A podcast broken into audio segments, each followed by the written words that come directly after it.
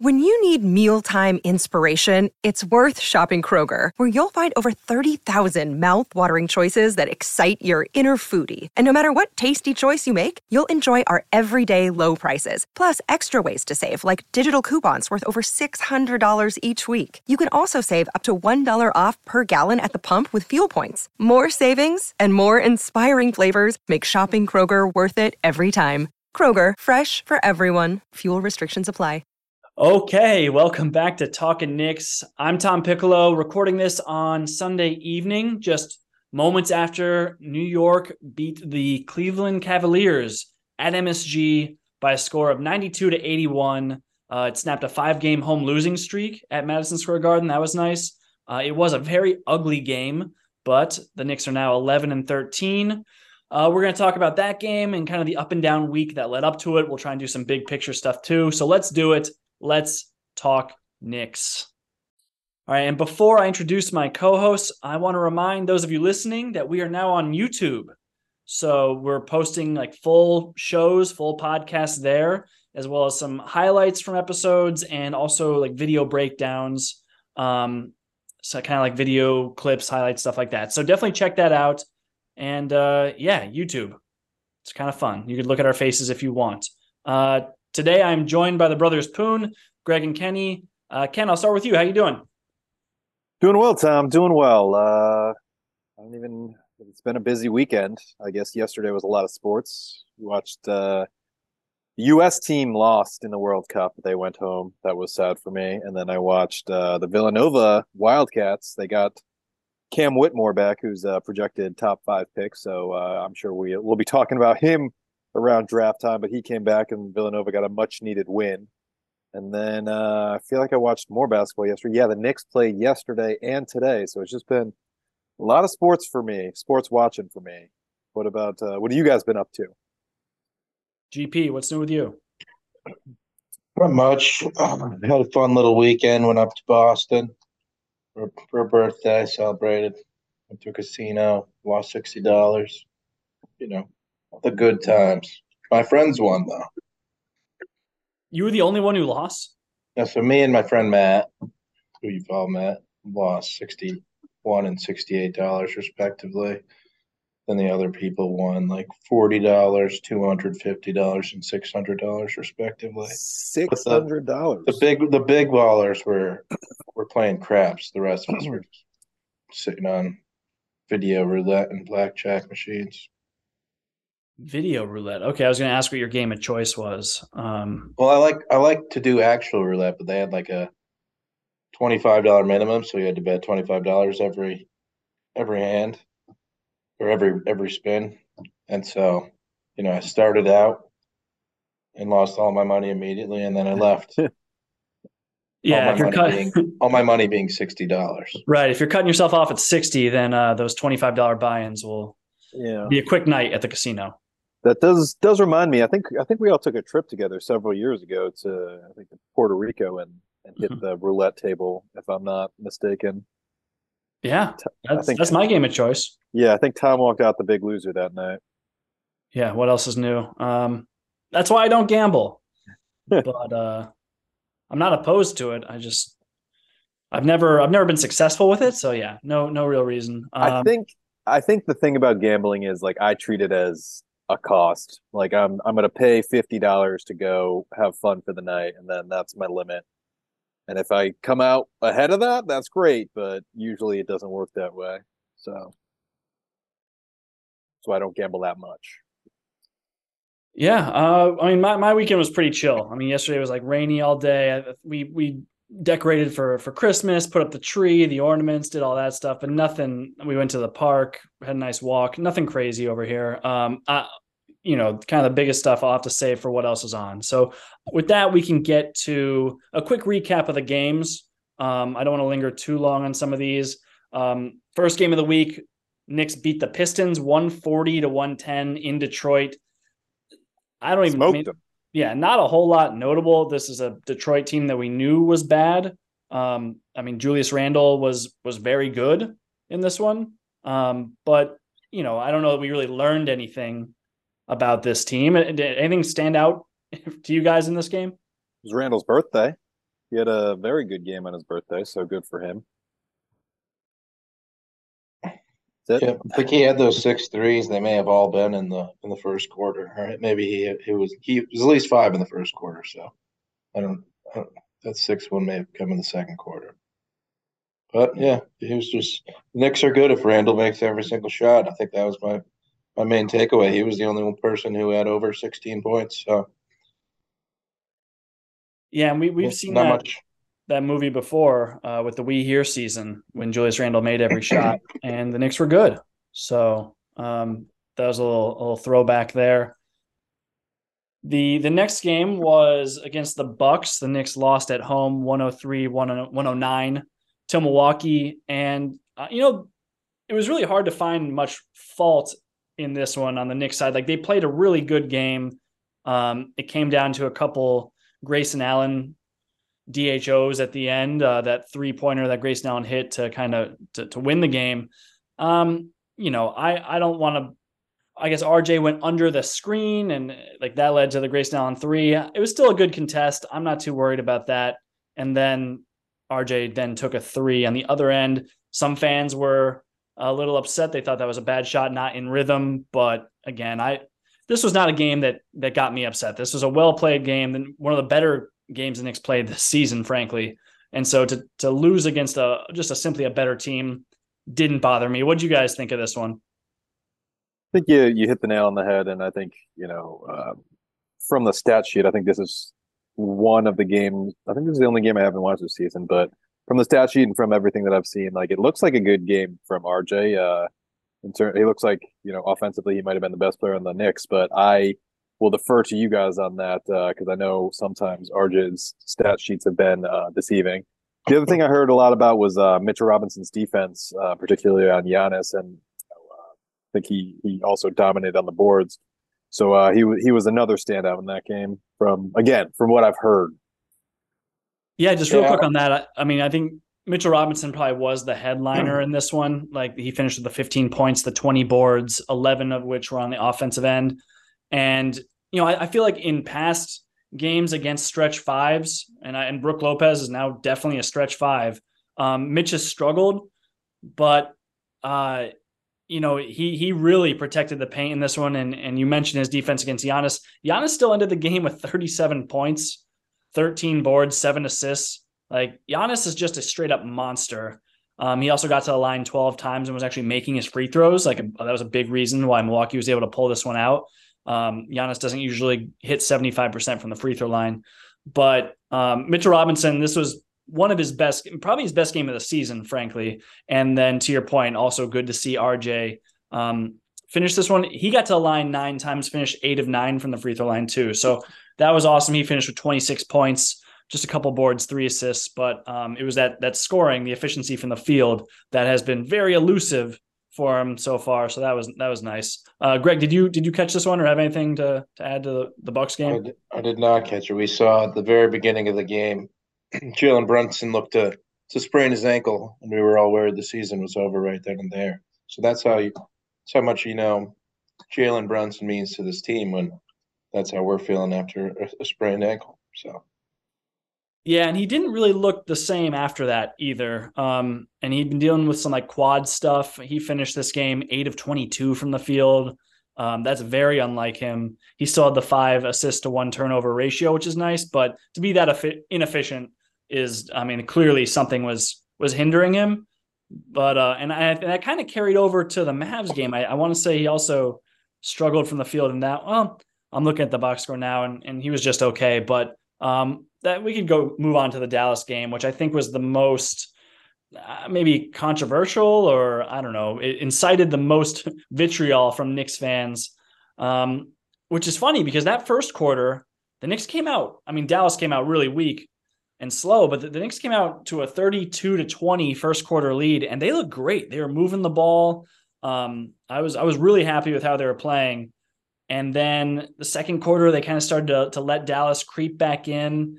And then the third quarter was just, you know, it's probably the worst quarter of the season, maybe even of the Tibbs era. Dallas outscored New York 41 to 15 in that third quarter. um, the stat that was going around, I think I saw this on Knicks Film School and maybe from Tommy Beer, was that both Luka Doncic and Tim Hardaway Jr.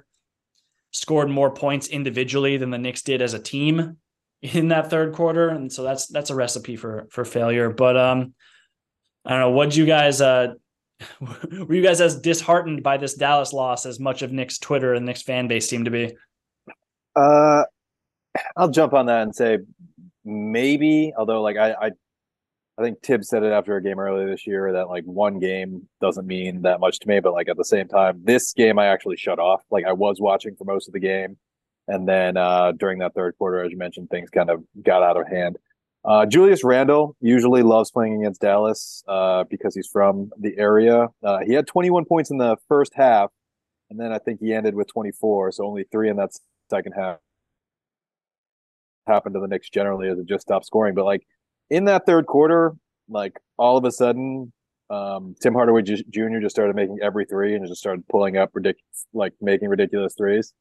Um, and at the same time, the Knicks, whose strong point is not shooting the three, I think you know at least last week or two weeks ago they were the, the one of the worst three point shooting teams in the league. Probably still the case, uh, but they were trying to do the same thing. Like they just kept on pulling from three they would miss. The Mavericks would get the rebound, go down and hit a three.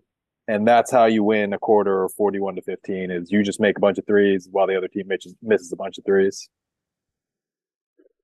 Yeah, I I watched just real quick, Greg, on this third quarter. It started with a bunch of uh a bunch of Spain pick and rolls. The the Mavericks ran the same play three times in a row for for uh basically for Tim Hardaway Jr. to spring for threes. And the Knicks, this is a play that the Knicks run all the time themselves. They run it out of timeouts. They did it today um, in the second quarter.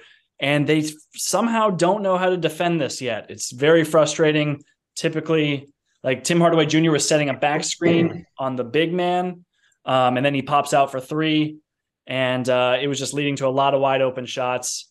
Um, you know, it's it's tough because typically the, the two guards involved in the actions would usually switch that but the thing was that the Knicks didn't want Brunson on Luka Doncic. They did not want that. They felt like that was a mismatch. Whenever that happened, they would send a hard double to Luka, and Luka just picks apart double teams. Like you can't you can't run the same defensive scheme against Luka every time because he'll just be several steps ahead of you. And yeah, multiple times we we saw Grimes just, just take a couple steps towards Luka, like he was going to double team him, and Lucas saw it coming a mile away, would throw one pass to, for a wide open three, either for THJ or for Dorian Finney Smith. Maxi Kleber hit one. Like that, that third quarter was, it was brutal from a defensive execution standpoint, a scheme standpoint. Like everything about it fell apart. And I think that's why Knicks fans were so frustrated. Yeah, I think that's right. When you go from winning by seven points at halftime to losing by 19 points after one quarter of play. It's it's quite the swing. And Tom, have you considered that the reason the Knicks run the Spain pick and roll is because it's unguardable to them? Therefore, therefore yeah. that's why they can't guard it. It you know it got the Knicks a good look today. Uh, RJ missed the three. I clipped it and put it on my Twitter. Um, RJ had a decent look, but he had Julius Randle just wide open in the corner. Julius was upset and uh, didn't get back on defense, and and um, Cleveland went ahead and scored a layup in transition. So the Spain pick and roll doesn't always work, but um, it did against the Knicks on mm. Saturday. Um, but yeah, like there was just a after that Mavericks game, there was a lot of buzz that was like Tom Thibodeau needs to be fired. Um, he's pr- and and also buzz saying like there are signs that whether it's a coaching change or there's something is going to happen if if things don't turn around.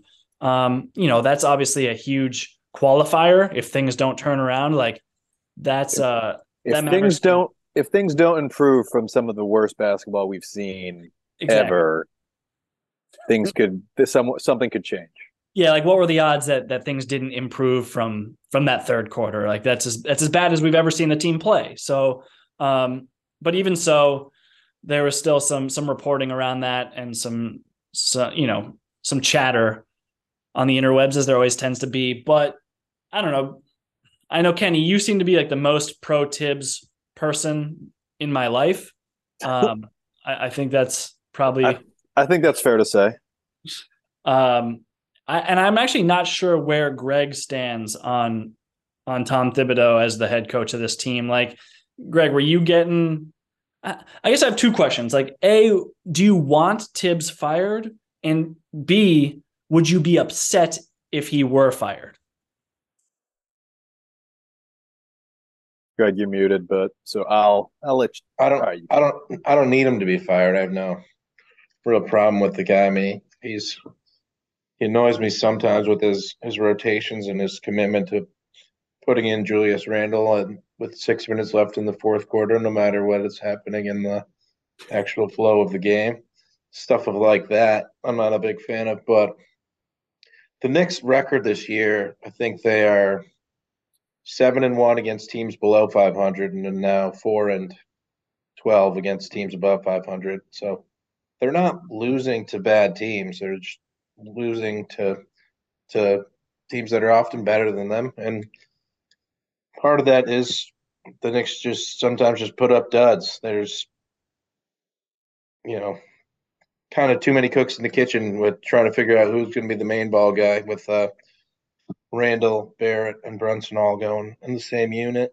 Well, there's not a lot of cohesion, but a lot of the time, Kenny will always say this. It's a some of the stuff these players do is just like, what do you what do you want the coach to do? Like Julius Randle, we know what he is. He's a great power forward, a good power forward, and every first quarter he just comes out and jacks up a bunch of jump shots, um, regardless of if they're in the flow of the offense or not. Which is just like uh, maybe Tibbs can tell him not to do that, but I don't know. I don't know if it's going to work. He knows that he shouldn't be doing that because then the next three quarters he just doesn't do that anymore. So I don't know. Uh, if he does get fired, I I also don't know how much I would care, but I don't see a better replacement mid-season or that's I don't have one off the top of my head who I would want either. Yeah, that's that's my whole main thing is that as much as people don't like what Tibbs is doing, like I feel like the vast majority of his decisions are defensible. Like you can understand why he is making those decisions, which hasn't always been the case with Knicks coaches. Uh, and that's what worries me is like, who are you going to replace him with? Like the Knicks David Fizdale was an unmitigated disaster. No, I think the the common response that you'd get, I think, is Johnny Bryant, who's in house. You wouldn't go out, you know, you wouldn't go find someone externally mid season. Um, but I think Johnny Bryant as the interim head coach and potentially based on how that goes, hired full time next season is probably how a lot of fans kind of envision that. Um, I, you know, I don't so, have a great deal of insight into Johnny Bryant's head coaching. Mm-hmm. Um, you know, and abilities. that's that's my whole thing is like I don't I don't know anything about whether Johnny if he, he can coach or not. Like and I think that Tibbs has done what you would expect from this team. And like like Greg said, they're very good against teams below 500. They're not very good against teams above 500. And that's what this team was expected to be. And I just don't see how you fire a coach when your team is performing as expected. Like they're they're we expected them to be right around 500 and like that's what it means when you lose you beat all the teams you play that are below 500 and you lose to the teams above 500 that's usually what that means. So i just like number one i don't know who they replace him with. Number two every like his decisions seem defensible. Number three to greg's point like there are things that the team does that like he has no control over he has no control over the fact that rj barrett can't shoot right now he has no control over the fact that, you know, Grimes was injured and now he can't shoot. Like he has no control over those things. And um, I, I, put out a tweet earlier today that like I think outside of Jalen Brunson, every player on the Knicks has gone through a stretch this year where they were just playing bad basketball or they were injured. And so like that's stuff that the coach can't control, and they are still right where you expect them to be based on the teams that they have played. So like again, I don't yeah. know how you you get rid of a coach for for doing what you would expect this team to do. Uh, I don't think it's his fault that this isn't a great team. I think the talent just isn't there, and I think the front office knows that, and they have been, you know, stockpiling assets in order to make a trade to bring someone in to get them to the, that next level. So like I, I think the front office knows that they're not there yet, and I don't think that they're actually expecting to be, you know, a top level team right now. Yeah, I think that you know one thing on the RJ Barrett front, like correct, Tibbs can't control that he's really playing poorly right now on both ends of the floor. Um, you know, on the whole, there's been some outlier games where he's played quite well, but overall, it's been a pretty unmitigated. I mean, you talk about David Fizdale, unmitigated disaster. The thing is that RJ Barrett shouldn't be leading the team in minutes so often. Like you could cut back his his time on the court, especially that that uh, stretch when he was sick. We were told he was sick. I, you know, we have no reason to to not believe that, but he was still getting a ton of minutes. And um, you know, I think that one thing that that Tom Thibodeau did in this game against Cleveland today, and I'm going to circle back to the larger discussion on Tibbs in a minute, but um, one thing that happened in this Cleveland game that I thought was really notable was that Cam Reddish was removed from the rotation entirely. Um, you know, I, I feel like it's an interesting decision, and it ended up, you know, they won this game, and they won this game. I think it was mainly because their defense. You know, they they only allowed was it 84, 81, 81. points um, part of that is because you know Deuce McBride was the first win, uh, first guard off the bench. That was instead of Derrick Rose. Derrick Rose was also removed from the rotation today. Um, and and that perimeter defense of, of Deuce and when IQ came in and Grimes playing all his minutes, like that is a really tough uh, perimeter defense. And I, I don't know that. I just I'm confused about Cam Reddish's removal, frankly, because I think he could still add a lot of value. He brings stuff to this team that other guys just that they don't have. RJ really struggled in that first half. I think he was one of eight from the field. He had five turnovers, um, and he still led the team in minutes in that first half. And so I just think, you know, something like that's a little baffling to me, where Cam Reddish should be uh, removed when he did have a bad game. Cam had a bad game against Dallas, but a lot of other guys have had bad games, and they still keep I, keep getting time. Again, like I don't disagree that you know maybe RJ isn't the the person like to be playing all of those minutes, but I can understand the thinking that you just paid this guy his rookie extension and like he was he's been you know a slow start of the last few years and your hope is that he finds his way out of his slump and becomes a productive player so like i can see the reasoning behind giving him these minutes and hope and like because I don't think you're going to bench RJ Barrett at this point. Um, so like I can I, I, can see the thinking behind it. And I'm Although, not saying like, bench him. I'm just saying don't play him the most minutes. Yeah. You know? No, and I, and I I agree with that, but at the same time, like that's what he's used to, and so I could see the argument behind giving him the minutes that he is used to, uh, and hoping that he gets out of this slump. So like like I said, it's there like there's nothing he does that I'm like that makes no sense at all. Like I can't see a reason for doing that. Like there's things that I that I disagree with. Like like you said, I think he should probably be cutting down on his minutes a little bit right now until stuff he figures stuff out. But like I can at least see the argument for what he's doing. Whereas like Fizdale, Hornacek, like the, the guys who have come before, there was a lot of questions about like how they handled the team. Yeah, and just closing the loop on this Cavs game, um, you know, Jalen Brunson led the team with 23 points. Um, I don't know. It was it was a really weird game, guys. Like it was a, it was a bizarre one to watch. Their travels were called like every few minutes. Most of the season for any game played. It was wildly just it was unfun to watch, but it was also just like it, it ruined any flow. Um, the players couldn't find any rhythm. It seemed like the offense was just. I mean, the final score says it all. It was 92 points won it. Um, the Knicks had 20 turnovers. I don't. I, would imagine that's towards the most that they had this season. Um, I don't even think the Knicks played particularly well, but they still came away with a win here. It was I was just kind of a weird one. Greg, what do you think? Yeah, I mean, they just did what they had to do. like you said, the rest were calling travels. and down that stretch, there was a couple of lifesavers travels that uh that got called on the Cavs. You know, the uh, Knicks had spread it out. The second unit really kind of carried the plus minus uh, today at the least, and you know they got it up to like 13 at some point in that fourth quarter, and that was when Tibbs decided like, okay, time for the starters to go back in. And I mean, he he staggered them. It was Mitchell Robinson, then it was Julius Randle, and then finally RJ Barrett came in with like three minutes left. But the lead very, very quickly when Randle checked in went from 13 to six, which was a bit scary. But then um, Kevin Love was going to shoot a three to to try to cut it to three, and just got called for a travel for for whatever reason, just for fun, seemingly by the refs. And that yeah. was a lifesaver. And Didn't really look then, like a travel, but that's fine. Um, there were a lot of those today. So, um, yeah, hopefully, I know that the league's emphasizing travels and all that. They they say it like every game, but this one was like overemphasized um, to a degree that was just almost not basketball anymore. Um, and it's it's not the travels that people complain about. Like the the travels that people complain about is people taking like four steps on the way to the basket. The travels they were calling is like the first step travel, which like I don't think is what people get mad about um, when they they watch people travel in the NBA and like it was just not fun to watch. Yeah, Breen made the point of whether the travels actually led to advantages for the offensive player. And it seemed like a lot of times they had nothing to do with the the game play, like at all. So um yeah, and hopefully it, we never see that crew again. um we should make I, mental note of that.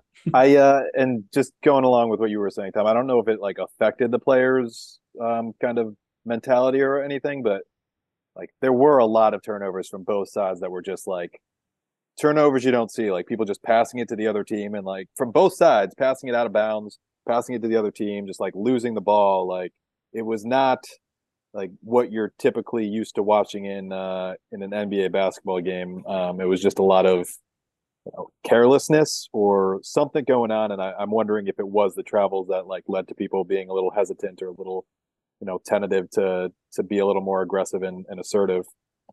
Right and it led to a lot of i mean the, the number of missed threes. The the Cavs shot just under under 23% from three and they were the better three-point shooting team the Knicks the Knicks shot 17% from behind the arc 5 of 29 I mean, it was like I said, that was an ugly game to watch. It was nice to see them pull one out with defense.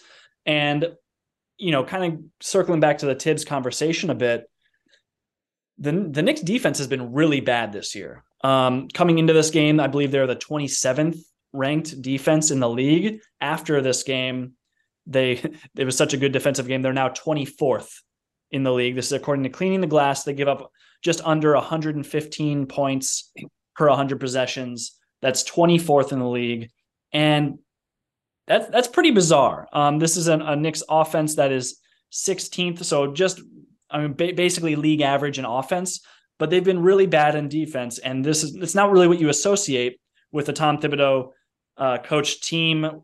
Two years ago for the We Here season, they were a top five defense. Um, last year, I know they were in the top the top half of the league. I mean, I can pull up real quick kind of where they were, but the fact that they're 24th is is pretty alarming, I think, um, especially since we're already a quarter of the way through the season. So yeah, last year the Knicks were the 12th ranked defense, all the way down to 24th this year. So um, Kenny, you being the the staunchest Thibs supporter, does the does the 24th ranked defense, uh, you know, cause any like alarm bells to go off for you? Um, like we've talked about this previously, and like I I have to feel like that that number is going to go down. Although like the, the further we get into the season, the harder it is to say that.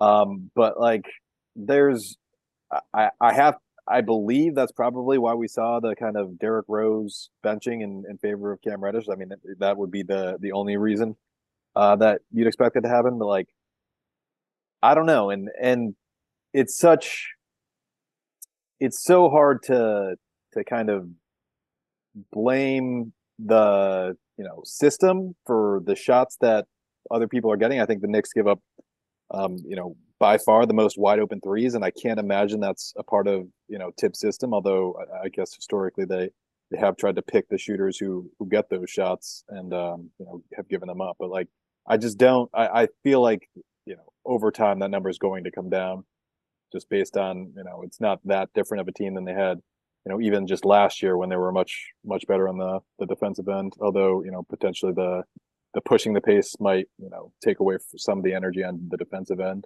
Well, that's what I was going to say is like this isn't that different of a team that even finished top five in defense. Like I mean, a lot of the core is still there, right? Um, it's just it, it's very strange that with the personnel not turning over like so much, and even some of the like worst defensive players, right? Like Kemba Walker, his you know his numbers are are a part of last season's uh, bigger picture. He was terrible on defense. Evan Fournier also terrible on defense. Um, and those guys, I mean, granted, Fournier got had some some minutes, some several games in this season as well, but like it, it, you know, the defense hasn't been better with Fournier out, which is concerning as well. So I don't know. The, the scheme is, as we know, it's like drop, pick and roll coverage. Um, there are definitely, you know, some some holes in it, and uh, it requires the the team to like really play on a string to make their rotations, to hustle a lot, and to like make second efforts. And that's kind of the biggest thing I see. Like Julius Randle you could probably count on one hand the number of second efforts he's made um, this season. Like when he makes one rotation to the paint, he doesn't leave the paint. He he will not run back out to the perimeter after he makes one rotation, and it's been a huge issue for the for this team because he gets a lot of minutes, and defenses know to just kind of like you know, attack RJ, attack Julius. They've been our two worst defenders all season, and they're our two highest usage players. So um, and you know highest minutes per game players, I should say. Um, so yeah, that's I don't know if that's an effort thing or a, a buy-in thing or scheme, but it's definitely I don't know the further we get into the to the season, like the the less we can kind of count on the small sample size stuff. Yeah. Hopefully hopefully it gets better. With uh like Kenny was saying, the a lot of time their transition defense has just been awful, even off of made made baskets. Sometimes you'll see the other team just get a fast break. And Clyde is a big hater of that and says, you know, that that should never happen, which is true. But I mean, I don't I don't have the numbers in front of me to say that's the reason why the entire defense has gone wrong. But it's a contributor, I, I, I assume. Oh, it is. No, their their transition defense has been among the worst in the league, but uh, today it was really good like Deuce McBride getting back in transition, like him being kind of the the guy who's back there, that made a huge difference. Um, Derrick Rose has been god awful on that end. Like he he really hasn't, you know, kind of lent any resistance in transition. Um, when Julius Randle's back there, when RJ's back there, there's just nothing. Like it's basically like no one's back there. Um, but Deuce back there, Grimes back there, they make a huge difference. And so today the transition defense was really strong. I noticed. Um, so yeah, I, it'll be curious to see if if Deuce actually gets more regular minutes going forward because earlier this week he was in the G League. Yeah, it's funny because he was just like a, a dominant force in the G League. He scored like twenty five, and then you know you move up to the big leagues and he had zero points on 0 for 4 shooting today. It's really uh pretty wild the the difference between the G League and the NBA. But yeah, and Greg, I just pulled up the number real quick. The Knicks rank 25th in uh like additional points per possession in transition. So they're the 25th ranked transition defense. And they um, were the 24th overall defense? Correct. Yeah, so that's dragging us down. It ain't helping. Hmm. yeah, I mean, going back to your your your your rotation, talking about is Derrick Rose out of the rotation officially, and so I was thinking today, like maybe Cam and Rose were out because it was a back to back, but earlier this week we had a back to back and they both played in both games. So that I, one one other thing I was thinking about is is potentially just the matchups with Donovan Mitchell and and Garland. Uh, they might have preferred to go with with uh, Deuce over um, Rose. I, I, have no ex- excuse for for the Cam Reddish thing, other than you know he is he is coming off injury, and there were you know several back to backs, so maybe there's something there, but uh, I, I don't know. Yeah, man, because RJ Barrett got a lot of minutes on Darius Garland, and, and you know, frankly, Darius Garland was really bad tonight, and so I don't I don't think that was because RJ was on him all that much. Like there was one play early on where RJ was just a turnstile and, and Garland got right by him, but Darius couldn't hit anything. He was five and nineteen from the field. um, three assists to four turnovers. Uh, I think he was a, a team worst minus 17 while he was on the floor. He looked he looked terrible tonight. So um, you know, it worked, I guess. Like the result was there, but like Cam Reddish would be able to defend Darius Garland much better than RJ Barrett could. Um, but I don't I mean, I know I mean I know RJ has to play. That's not what I'm saying. It's just like Cam Reddish could have probably added some value there as well. But that, that's a really tough backcourt. And Garland and Mitchell combined for 13 for 41 from the field. So um, yeah. including five of 20 from three. So uh, it was it was a it was the right night to catch Cleveland. Um, hmm. I mean, I think I think we got to wait and see what happens on with the rotations on Wednesday, and then decide if Cam and, and Rose are really really out of it. But like you were saying, great night to catch Cleveland. They're missing Jarrett Allen and Caris LeVert, which well, Caris LeVert played right. He did. I don't know. Well, yeah, just 16 minutes though. I don't know if he got hurt or something. I mean, I, did, I didn't. I personally was on a train until the fourth quarter, so he didn't play in my eyes. yeah, that that but, is weird that he only played 16 minutes though. Um, yeah, but Jarrett Allen wasn't there, so that was part of it. One guy on that Cavs team who I know we talked about a good amount as a potential draft pick um, was Isaac Okoro and he looks really bad. He looks like he completely forgot how to play offense. Um, I, and he was well. He was never thought of as an offensive guy. Uh, he he came in as like a, a you were hoping he was going to be a, a defender. Um, he just does yeah. a bunch of nothing out there. Yeah, I honestly like I I remember hearing his name like twice, and then I didn't think about him the entire rest of the game.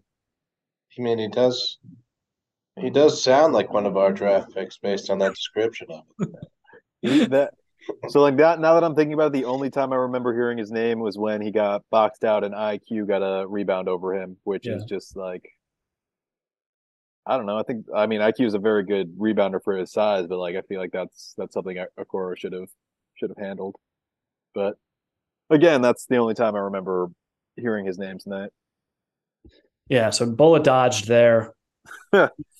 with Okoro. But uh all right, what let's see. We can um we can do a little bit more big picture talk, I think. And and Greg, I'm with you. We'll we'll check in with Cam Reddish next week because he's the one I actually care about. Like Derrick Rose being out of the rotation, fine by me. But Cam Reddish, I, I'm very curious to see yeah, where I mean where he, Tibbs goes he, with him. He was closing out a lot of games too, not just playing minutes. Uh, even like the, his first game back, I think he closed it out. So I, I don't think he's done. They played Grimes for 40 minutes tonight, which clearly they have a lot of faith in him, even though he only scored four points when his offense doesn't work, and they trust that he'll he'll play defense. But Cam was making plays on defense too, so I don't know if those guys are mutually exclusive from each other in Thibodeau's eyes, but we'll see. We'll see. Yeah, Kenny, you you mentioned earlier the the front office, and so I just kind of want to take a step back here now that we're over a quarter of the way through the season, and just kind of talk about like where we expect this team to kind of go from here. Whether there's going to be any like mid-season trades on the horizon, or just like what what can Knicks fans actually like look forward to, whether it's this season or down the road? Because it seems like this this front office is goal is to acquire a star via a trade. That's kind of you know plans A, B, and C, right? That's if that doesn't work, we're kind of up the river. But I I don't know who like a, a, star we should be targeting is. Like I don't want Karl-Anthony Towns. I've I've heard talk of like Zach LaVine. These aren't like super winning players that I've heard like thrown around out there. So um, I don't know. Kenny, where are you at with this front office, like in terms of how they've, I mean, just big picture stuff. Like, do you do you like where the Knicks are right now, and do you think that like, are we just are we stuck in purgatory, or is there something we can look forward to? Uh, not going to be a popular answer, but I feel like we're going to be stuck in purgatory for a while. Um, I think right now the issue is that, like the like you said, their their entire plan is to wait for a star to be available, and like that doesn't happen every day. So until that happens, they're going to continue to kick the can down the road. And like right now, they have like one of their bigger problems is they have a lot of players who are like actual NBA players, but they have no, you know, star player to to take them to the next level. And you know that that creates all of this you know minute crunch, and you're you're losing value on players by not playing them as much as you could be. Um, and you know, I, I don't know if there's anyone on the on the on the roster that um, of the young guys who you would expect to develop into something more than that. I don't know if where their draft picks fall, you would expect to draft someone who could become a star in a few years. Like any either way, it's going to be a long time.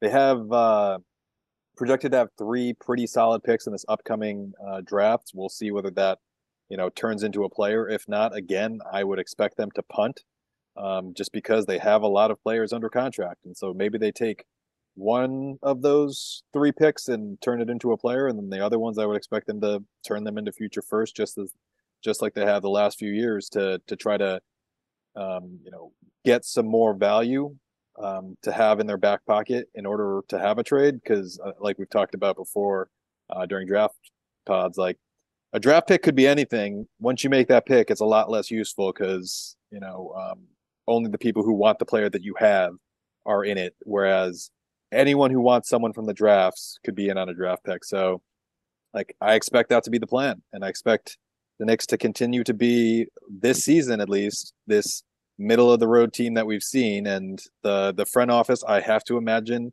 is expecting that, and they are just waiting for their opportunity to use some of the pieces that they have put together to take the team to the next level. Although, like the the thing that you don't want to see them doing is them throwing all of their pieces and gutting the roster in order to get someone like they've done in the past, which has also been disastrous. So um, I'm okay with the patient approach. Um, I don't know that the rest of the Knicks fan base will be because you already see a lot of impatience uh, yeah, from I mean, people. I mean, going off of that, you know, you say that a star player doesn't come around available all the time which is very true. But this past summer, the guy we just played, Donovan Mitchell, was available, and we all thought he was as good as on the Knicks. But the Knicks were willing to to not trade for him, for because they thought the ask was too much, and also I feel like they didn't think he makes them a championship contender. So the it's that's the real like the difference between a star player becoming available and like Anthony Davis becoming available. Not current Anthony Davis, but like when he was on the the Pelicans. So something like that. And how much are the willing, Knicks even willing to pay? I don't know that they're they're willing to make this big splash until they think that it's the move that will get them over the hump and into the conversation. Like like the Cavaliers thought they were actually good enough for Donovan Mitchell to become like the guy on a top four team in the East. So yeah, I mean the Cavs the Cavs have a really strong young core with those with those four guys. Um but I mean, who knows where that'll actually take them in the East, but like yeah, the question for the Knicks would be like would they actually have enough after giving up one trade package for a star? Would they have enough left over to trade for a second star? That seems to be like the only kind of option at this point. Um, I, I guess my my biggest thing is I I still feel like I, I know on draft night we were kind of praising the Knicks for flipping that one draft pick into three future firsts.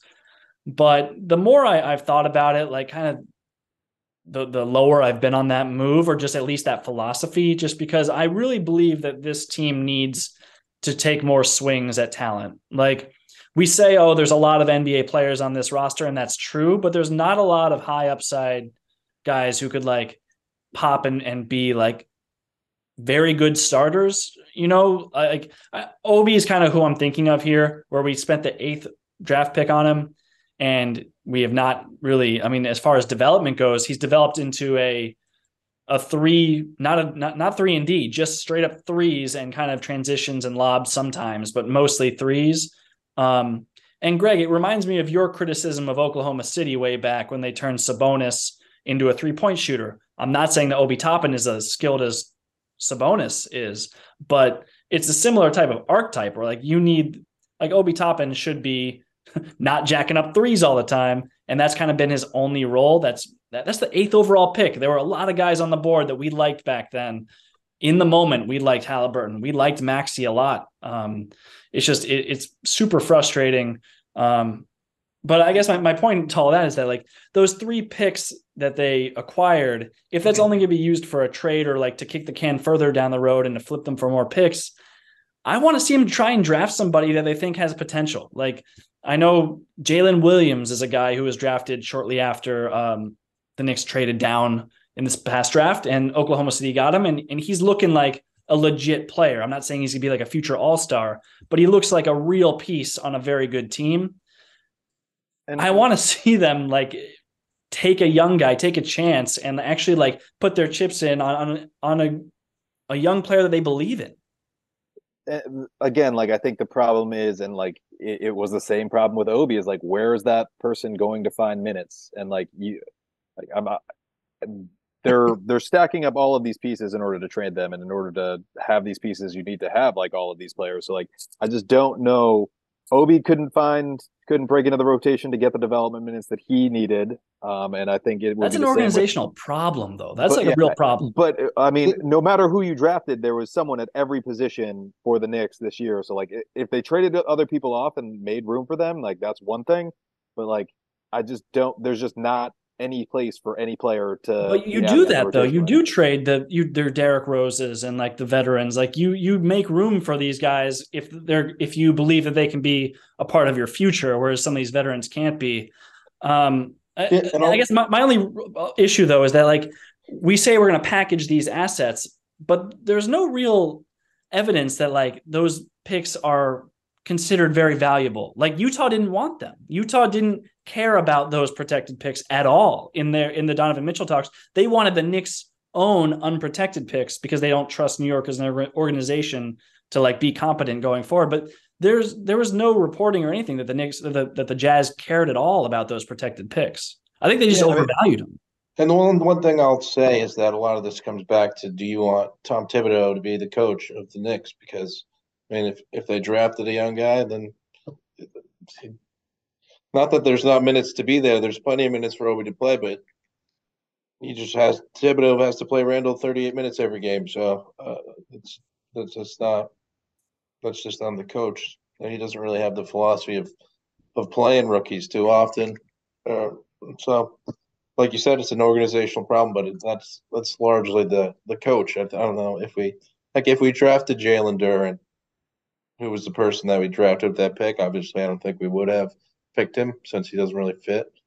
That that's just a person who just there's no spot for him on the team with with Tom Thibodeau coach, and they have three centers. They're not getting Jericho Sims minutes right now, and they have Randle and Obi, who are the only two people allowed to play power forward on the team. And I I would say that it's more a front office problem than a Tibbs problem because like if he brought Jalen Duren in, like I don't know who the coach is, but I don't see minutes for Jalen Duren on this team um, anywhere. Like, but you wouldn't have brought in Hartenstein. Like if if Duren were actually like part of your plan, then I mean, do you even pay Mitchell Robinson sixty million dollars, or like do you bring in Hartenstein as your starting center and bring in Duren as your backup?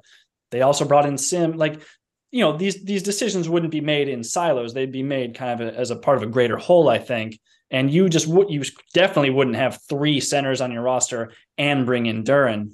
But and, I mean, I, I, still go back to the point that I would rather have those three picks than whatever you were going to get at that pick right there. As as trade assets, or like, or actually to because you're not going to pick play. I, I think that they're overrated as trade assets, and I don't think that they're going to use them all to pick players because they don't have room for them all. They don't. We're saying they don't even have room for one, let alone yeah. three. I I I don't think one um one conversation with the Utah Jazz when like a lot of people said that Danny Ainge was mad that the Knicks showed up at one of their playoff games and wasn't negotiating good faith is a good gauge of the value of those assets. So, but do we uh, see like protected picks get moved? Like, I mean, we just got we, like we just got the Cam Timberwolves. Reddish.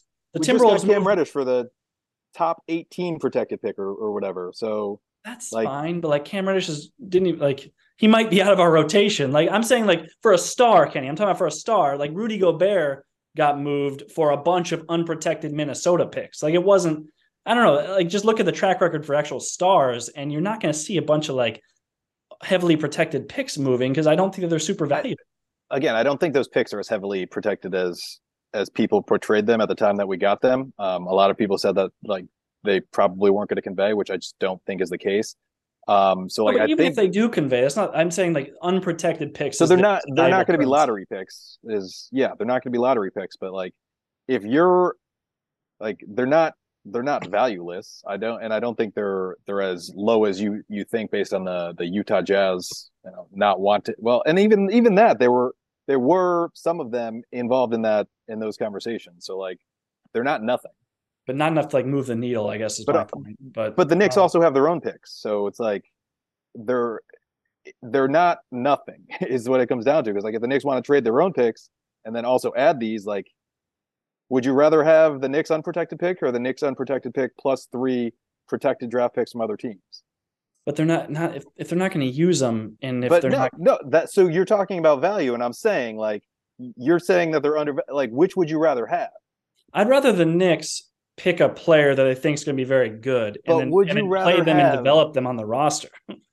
But we're you're telling me that they they're not valuable, but they are. Like And he's Would- just saying that they're not going to be the headline and a, They're a not. Donovan They're Mitchell trade. no We're not one's saying that they are, but like having three unprotected picks is not it's it's something, and I think it's more valuable than than you seem to think. It's you fine. definitely do. We can agree on that. Um, all right, we can move on though. Uh, I don't know. We, we've been going for a while though. Um, is there anything else you guys want to to say about this team? I guess we can we can go on to next week if we're if we're done on this sort of the big picture stuff. It works for me. All right.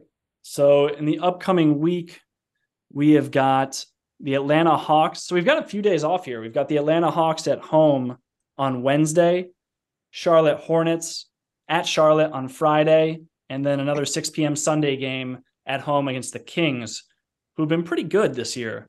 Um, they're currently 12 and 9, fifth in the Western Conference um, as we're recording. So just three games. Uh, I think we predicted last week correctly, two and two. Um, we don't have the the 500 kind of crutch to lean on here, though. We got to go one way or the other. Um, Atlanta having a little bit of controversy now with with Trae Young. Um, it, it seems like he's uh, kind of disappointed as the the head figure in that franchise. I could see the Knicks winning at home against it. I mean, I could see the Knicks going two and one this week for real, like beating Atlanta, going to Charlotte, beating the Hornets, and then probably losing at home to the Kings. I think the Kings are pretty good right now. Um, I don't know. What do you guys think about that? Two and one. That sounds good to me. I like it. Yeah. That Yeah, I'll- like I'm not going to lock in the who's going to be the two wins because I mean, I think we'll we'll agree that the the Kings is a possible W, but they have been pretty good. But we just beat the Cavs, who've also been pretty good. And the Knicks have shown that they are capable of beating good teams. While they they are only four and twelve against them, but those four wins are more than zero. And the, the Hawks are, I should say, are thirteen and ten right now. Um, so it's not like that's a that's not a gimme or anything. Um, but but the Knicks do have a few a few days to kind of rest up and prepare for it. And uh, you know they got a little positive momentum coming from this Cleveland game. So uh, the optimistic take is is they beat Atlanta. The pessimistic take is that they they they go one and two and lose to Atlanta. So I think that's kind of the swing game is is um, the first game of the week. I I think the optimistic take is three and zero, but uh, I'll I'll go with you guys. Uh, I think two and one is the the reasonable optimistic take. Although, like, I, I don't think three and zero is out of the question. Um, and I think actually for the next uh, roughly month, this seems like the most you know reasonable part of the Knicks schedule. Like, there's some there's some top end teams there, but like there's a lot of you know middle of the road and and pretty bad teams over the next month. Um, so I think this is the next chance to kind of capitalize that and and improve their their record. All right, so two and one, we're in agreement. Um, we can move quickly to our favorite sub podcast, and that's what else is on. Uh, Greg, what else you been watching?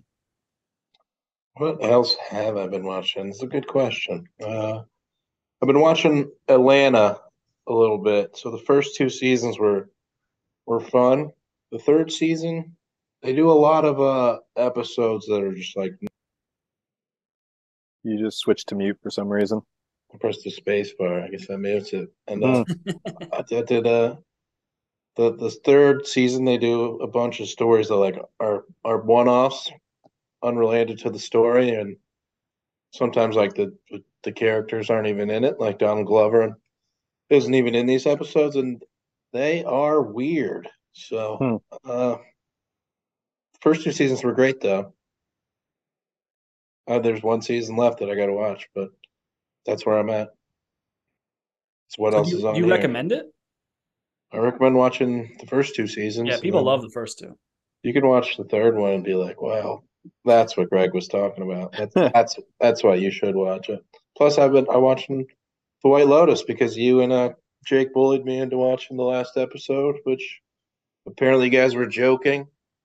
No, I I like that. That That- I honestly think the last episode of White Lotus was the best one they've had this season.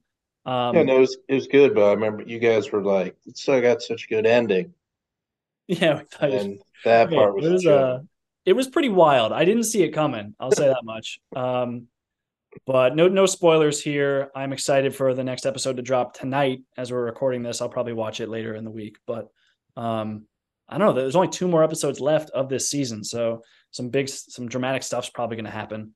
Um, Kenny, what else is on for you? Uh, so along with all the sports I watched yesterday, I did spend most of this uh, my TV watching time this week uh, watching 1899, which Greg talked about last week. Uh, I was a big fan of Dark. Um, I was also a big fan of 1899. Um, although I think talking to Greg, I don't think he was as psyched about the ending as you know. I was okay with it um, and excited to see where things go. And you know, that's uh I think you weren't a big Dark fan, Tom, but if if you have watched Dark um, and you were a fan of it, I'd highly recommend 1899. If you haven't watched Dark, but you like it, the way that I always used to describe Dark to people was it's like a better, darker version of Stranger Things. Uh, it's very complex, uh, so like it's something you really have to actually focus on when you watch it. So if that sounds good to you, I would watch both Dark and 1899. Uh, but um, that was my that was my uh in watching. What about you, Tom? I mentioned we we got a little bit into like Christmas mode this weekend, put up the tree and all that stuff. Um, and so Rose and I we, we have some like holiday movie blind spots that we're trying to remedy. One, we neither of us had ever seen uh, National Lampoon's Christmas Vacation, and uh, some people for some people that's like very offensive. Like they grew up with that and that's what they watched every year. Um, my sister-in-law, uh, Dave's wife Tara, their family is obsessed with that movie. Um, we both watched it and it was good. It was it was actually very funny. It's it held up, and I did not realize that Julia Louis Dreyfus played such a big role in that. I didn't know Elaine from Seinfeld was in that movie, so that was a pleasant surprise. Funny movie. I recommend it. We're probably gonna be on like a little Christmas movie kick these next few weeks. So um, again, a few a few more blind spots to to you know Die Hard. I haven't seen Die Hard. That's another one that people kind of freak out about. So um, maybe that's what I'll be talking about next weekend. I haven't seen either of those movies, so I've seen Die Hard, and uh, you know, I think that's a very controversial one in terms of the Christmas movie lexicon. So maybe, you know, you can watch it and tell us what you think, Tom. I I never really thought of it as a Christmas movie, although you know, I I see the argument, I guess, but it's uh, I wouldn't I wouldn't go that far. It's easy just to go back to the old standbys. Like Home Alone is just such a classic that it's it, yeah. Um, And it's everywhere. yeah. I mean, last Christmas year Story. we, we last year we watched It's a Wonderful Life for the first time. Neither of us had watched that in its entirety.